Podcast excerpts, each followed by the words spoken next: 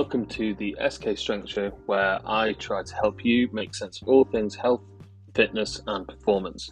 This podcast is for people who want their exercise and nutrition choices to enhance their life, not consume it. If you're looking for coaching, then you can inquire through the link in the description or by heading to SK Strength on either Facebook or Instagram. So, hope you enjoy this episode and we'll get right into it.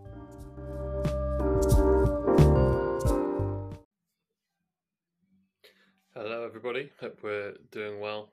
Uh, welcome to this next episode of the SK Strength Show, and I hope that you can't hear um, my dad listening to listening to watching James Bond in the other room. Um, it's kind of loud, but I'm hoping it's not really bleeding through. But we'll see, and if not, then it'll be fine. I'm not too worried. So, what we're going to talk about today is something that I've just been thinking about a bit lately, um, and about how the specific numbers, whether that's steps, calories, protein targets, all that sort of stuff, how those specific numbers actually don't matter. Um, and what actually matters is the habits that you create off the back of having those targets, not whether you actually hit that specific number or not. So, often when we start on this fitness journey or health journey, whatever you want to, whatever silly name you want to give it, um, we we set a lot of like objective targets. So steps, calories, protein, fruit and veg, uh, gym sessions, all these sorts of things, hours of sleep, and all of that. And while this is obviously an important thing to do and a necessary thing to do so that you know what you're aiming for and why you're doing what you're doing, but it's important to not get fully obsessed over the numbers and get too bogged down in the specifics.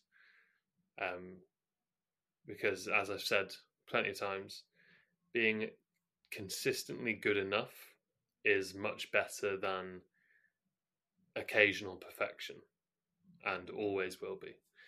So, what kind of got me thinking about this was I've been doing the 21 day reset with um, client group and with my Never Follow Fad Diet Again group. Um, so this was basically if you didn't, if you missed it or or just didn't do it or didn't hear about it, it's basically just after the summer needed a bit of a a reset. Oh, my phone's going off. Um, a bit of a reset. So I picked, you know, four habits to try to focus on for the next 21 days. And one of mine was steps. So um, had let that slip a little bit over the summer. So wanted to set a target of eight steps a day. Eight, eight steps a day. Oh God, eight thousand steps a day. It's been a rough start to the week. I'm feeling very tired. So if I stumble over my words a lot today, then you're going to have to deal with that. You'll know what I'm saying. Um, so yeah, like I say, my reset target was 8,000. And last week I missed that target three out of the seven days. So almost half of the week where I didn't hit that target. Um, but on those days that I did miss, I was still getting. I don't think I got anything less than six thousand. Um, so I had a couple that like I had one that was like very close, like seven thousand eight hundred, and then one that was six thousand five hundred or something like that. Can't remember the exact numbers. And again, the exact numbers don't really matter, which is kind of the point of this. But the point of this story is that I've known of people in the past to do that same thing, get to the end of the day, and they've still got 500 steps to make up, and they go out on a walk to do 500 steps when they should be getting ready for bed or preparing a meal for the next, or you know, whatever. Other things that are probably more important than just those 500 steps. And it's this focus on perfection and wanting to tick off that specific target every time that gets people doing this, and you know, you, people do it with you know the stress about being 50 calories over their um over their calorie target because they I don't know miscalculated something, and then when they did it again, they were like, "Oh, I'm 50 calories over," and the thing is, it just doesn't matter that much. You know, those days that I didn't hit eight eight k steps, they were close enough. I had other stuff going on. I still made the effort to get out for a walk every day. It was just some days I did a bigger walk than others. Some days I had more PT sessions than others, so I did more steps naturally on those ones. So, in the end, my average steps were still over 8,000 because I committed to being out every day at some point. So, naturally, made up for it on other days where I didn't have as much going on and I could go for a bit of a longer walk when the weather was nicer or something like that. And if you think of it like this, if you were to zoom six months in the future, do you think that you will be in a markedly different place with your health, fitness, body composition, whatever it is, if you only do 7k steps over 8k steps? Maybe a little bit, if that's, you know, like I said, consistently, but probably not that far off. So if you're not, if it's not going to make that much difference consistently, if a few days out of the week you only hit, you hit slightly under that target, just how minute of a difference do you think that's going to make to your overall trajectory towards your goals? I'm sure you can see where I'm going with this.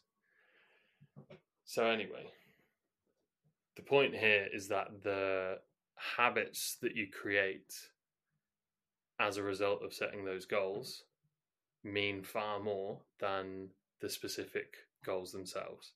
So, the habit I'm getting into of getting out for a walk or walking to work at least once a day is going to stand me in better stead moving forward than making sure I hit 8,000 every single day.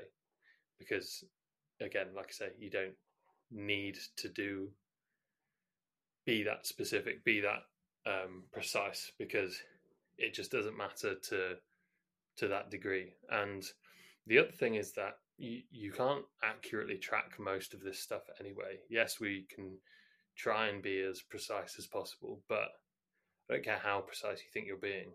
I guarantee you, you cannot track your calories to, never mind even just to the closest single calorie. I guarantee that you that you're not tracking your calories to the closest 50 or 100 calories, even further than that. But again, that's not an issue, and that's not what the important thing is. The important thing is so if you are tracking calories, the habits you're learning from that whether that is learning to plan ahead what you're going to eat the next day, whether that is taking a pause before you decide to eat something because you're like, hmm, do I want to scan that and put it in? Do I actually want that? These habits are the things that are going to stick around. That specific calorie target doesn't matter and isn't going to matter in the future. But even if you were being super super accurate with that you know things like the food labels can be out by something i think it's up to like 20% they can be out by legally um, so they can be out and even registered dietitians in studies have overestimated their calorie consumption no underestimated it sorry by like three 300 to up to I can't remember what the upper limit was. I think the average was 300, um, 300 calories, and that is you know people whose whole job is to work with nutrition and know how much they're eating. So if they can't do it, you probably can't do it either. And then even the step count stuff, I guarantee that your watch or your phone isn't accurate to the step. I think they're pretty good for step count, but they're still not that 100% precise and accurate that if you're 50 steps under that you need to go out and get your 50 steps or walk around your living room or something ridiculous like that. Because again even if it was accurate those 50 steps do not matter. Um, so just use these measures and these targets as again targets and guides but not as gospel. Like you don't have to hit that specific number every single day to get to where you want to be. And some days are going to be better than others like in everything. So even if you could measure with 100% accuracy it still wouldn't matter as much as the habits that you're putting in place and the other thing linked to this is that it's completely linked to this all or nothing mentality that so many of you have told me that you struggle with. Um, you know, if I can't hit my 8K steps, then I may as well not go out for a walk at all. Or if I can't do all of my gym sessions, then I might as well not do any and have a week off. So your exercise and your diet has to fit around your life and not the other way around. Missing a session here and there doesn't matter and won't matter six months down the line, provided you keep training. Going over your calories from time to time doesn't matter, provided you keep up with the habits that are maintaining your weight or losing your weight or whatever it is that you want to do. So, again, this reminds me of uh, another story about me because all of this is about me, really, um, when we think about it it's the SK Strength Show. Like, if you weren't here to listen to me talk about myself, then I don't know what you came here for. Um, so, towards the end of last year, when I was training for a powerlifting competition, I missed missed one or two sessions fairly close to it. Um, and the one that sticks out, I missed a, a deadlift session very close to the competition. Um, and was kind of stressing about the fact that I'd missed that session, blah blah blah, and then get to the competition and deadlifted a 10 kilo PB after you know that's after 10 years of of training. So hitting a that big of a PB is quite massive for me. Um, and the reason I was able to do that was because what matters was the fact that I had been consistently training for that competition for um, maybe four months or, or something like that. Can't remember how long. And I'd only missed one session close to the competition. So your results and your um, where you end up is made up of what you normally do and what you do on your average day. It's not made up of the odd day that you miss something or the odd day that you don't hit those targets, they have such a small effect on your overall trajectory. Really struggle to say the word traje- trajectory, trajectory, trajectory. It's a hard word. If you're listening to this, try and say it and tell me it's not a hard word. Um, really throwing myself off there. But yeah, what was I saying? Um, yeah, so you're made up of what you do on your average default day. Your very good days and your very bad days do not have as big of an impact as you think they do. If we can raise your average, raise your floor, turn your bad days into okay days, turn your okay days into good days, then that's where we're going to make the most impact. So rather than the day where you don't hit your 8,000 steps, if you had that same goal as I did, and rather than not getting out for a walk at all, you get out for a short walk and you still get up to 4,000, 5,000, 6,000, whatever it is.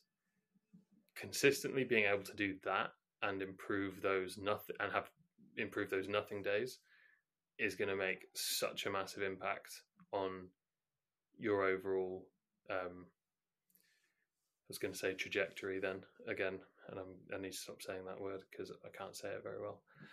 Um, yeah. So the the other thing is that you're you're not a robot, and we can't just use an equation to guarantee an outcome. We can't just like input steps plus calories times gym session minus hydration or whatever the equation would be and then get you this result because you're a human and you've got a life outside of all of this.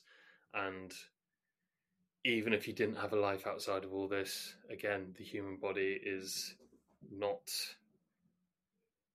as simple as just input output and there is your result. You know although it is calories in calories out there's a whole lot of stuff in the middle going on that nobody can really be 100% sure of while they're making this lifestyle change unless you're you know being monitored by uh, a lab or something like that. But i assume nobody listening to this is being monitored by a lab whilst they try to lose some body fat. So if your plan is not adaptable and malleable, then you're just making things harder for yourself unnecessarily. Um, again, we don't need to be super strict on our goals. And then the, the practical takeaway from this is anytime you set targets, set yourself a range of acceptable standards. Um, so a ceiling and a floor, like I've said, talked about before. And just because I'm saying that these specific numbers don't matter, it doesn't mean that we accept lower standards of ourselves. We still, you're still ultimately, your results will fall to the standards you accept of yourself.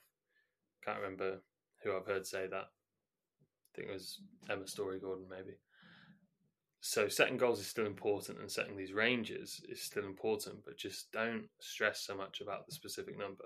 This is why the range is good because if you're like right i want to hit between 6 and 8000 steps a day when you hit 6423 you don't stress out that it's not 7000 because it's within your range.